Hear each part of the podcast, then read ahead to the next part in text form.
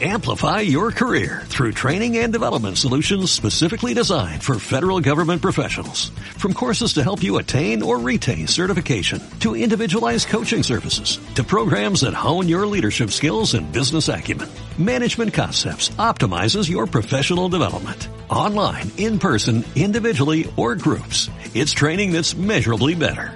Learn more at managementconcepts.com. That's managementconcepts.com. Las canciones del fin de nuestro mundo. Capítulo 4. Mamá, he matado a un hombre. Ambos hicimos sacrificios para estar juntos. Eso sí lo recuerdo bien. Tú dejaste de salir a fiestas, el alcohol y el tabaco. Dejaste la putería. Y yo dejé de escribir. Dejé la música y de bailar. Maté mis sueños por completo. ¿Quieres tener una experiencia mucho más inmersiva? Escucha la playlist de canciones sugeridas de las canciones del fin de nuestro mundo en Spotify. Mamá, he matado a un hombre. Dije un día dentro de mí cuando vi las fotos que tenía en la pared de mi habitación, fotos de mis libros, y fue como ver la foto de tu juventud, ver que un día fuiste alguien y que ahora no eras nadie. Por lo menos así lo sentí. Bueno, al menos lo tienes a él, me dije. Llevábamos siete meses de novios y había dejado de trabajar en Falabella para ganar más y poder irnos a vivir juntos. Pero no contaba con que mi jefe era una de las personas que más me ha estresado en la vida. Quería que hiciera cinco cosas a la vez. Todo lo que se le pasaba por la cabeza lo debía leer telepáticamente y haberlo pensado antes que ella para que estuviera listo. Varias veces llegué a casa solo a llorar y me levantaba cada mañana solo deseando que llegara el final de semana. En el camino cada mañana me recordaba por qué lo hacía.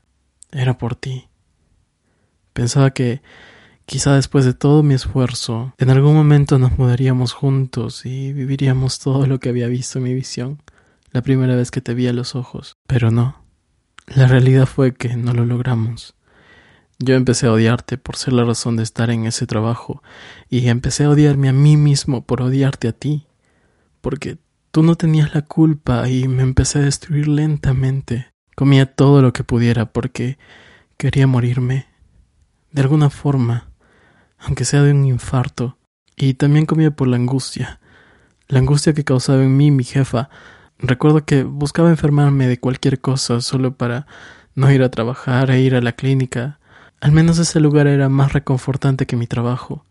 Tú querías verme todos los días en el almuerzo, aunque sea unos minutos. Cada uno llevaba su almuerzo, pero lo malo es que no sabíamos dónde comer. A veces encontrábamos unas gradas dentro de un edificio, a veces en un McDonald's. A veces buscábamos tanto que ni siquiera podíamos almorzar y yo ya empezaba a odiar esa vida de oficina. Recuerdo que tú trabajabas al otro lado de la ciudad y que una vez llegaste tarde a nuestro almuerzo porque tuviste que caminar bajo el sol, cruzando nuestro puente y cruzar varias calles corriendo. Yo quería llorar esa vez, de verdad. Me dolía que hicieras todas esas cosas por mí porque te amaba lo suficiente como para sentir que había sido algo muy sacrificado y te quería decir, amor, ¿qué estamos haciendo? ¿Por qué hacemos esto? ¿Por qué te hago hacer estas cosas? Fue ese día el día que tuve que callarme y fingir que estaba feliz porque habías llegado mi mamá estaba allí esa vez y ella estaba orgullosa de que su hijo trabajara en la SUNAT. Pero quería llorar y abrazarte, renunciar y masajear tus pies, ponerte hielo y atenderte. Pero no. Tenía que entrar ya de nuevo en cinco minutos a esas oficinas. Cuando estuve dentro, entré al baño a llorar. A llorar por ti. A llorar por mí y a llorar por todo lo que nos estaba pasando. Renunciaste a muchas cosas por mí. Eso debo admitirlo. Desde que comenzamos nuestra relación te dije que yo no bebía ni fumaba y tú dejaste todo eso por mí. La verdad es que yo no te lo pedí, pero fue bonito que lo dejaras por mí. De hecho, te dije, yo no fumo, pero si alguien quiere hacerlo por mí no hay problema y lo mismo con el alcohol.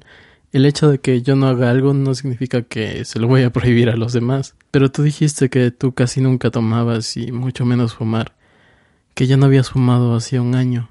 También dejaste de salir con tus amigos. Recuerdo que en tu Facebook yo veía que tenías muchas reuniones con ellos y me gustaba que fueras tan sociable. Inclusive al finalizar una de nuestras primeras citas, tus amigos te invitaron a comer pizza después. Pero las siguientes semanas ya no salías y yo quería que lo hicieras. No porque yo quisiera hacerlo también, tú sabes que las fiestas no iban conmigo, sino porque yo no quería afectar tu estilo de vida. Me gustaba quién eras antes de conocerte y quería que siguieras siendo el mismo, aún estando conmigo, pero nunca más saliste. bueno, lo de la putería eso sí es otra historia. Durante los primeros siete meses la dejaste. Me encantó y estoy orgulloso de ti, de verdad. Eso demuestra cuánto me amabas. Pero ya para el octavo mes te descontrolaste, mi cielo. ¿Quieres saber qué más continúa en la historia y no esperar hasta la próxima semana? Descarga las canciones del fin de nuestro mundo en Apple Books y Amazon. El ardiente sol de Arequipa y las locuras que se hacen por amor patrocinaron este capítulo de las canciones del fin de nuestro mundo. Amplify your career through training and development solutions specifically designed for federal government professionals. From courses to help you attain or retain certification, to individualized coaching services, to programs that hone your leadership skills and business acumen, Management Concepts optimizes your professional development. Online, in person, individually, or groups. It's training that's measurably better. Learn more at managementconcepts.com. That's managementconcepts.com.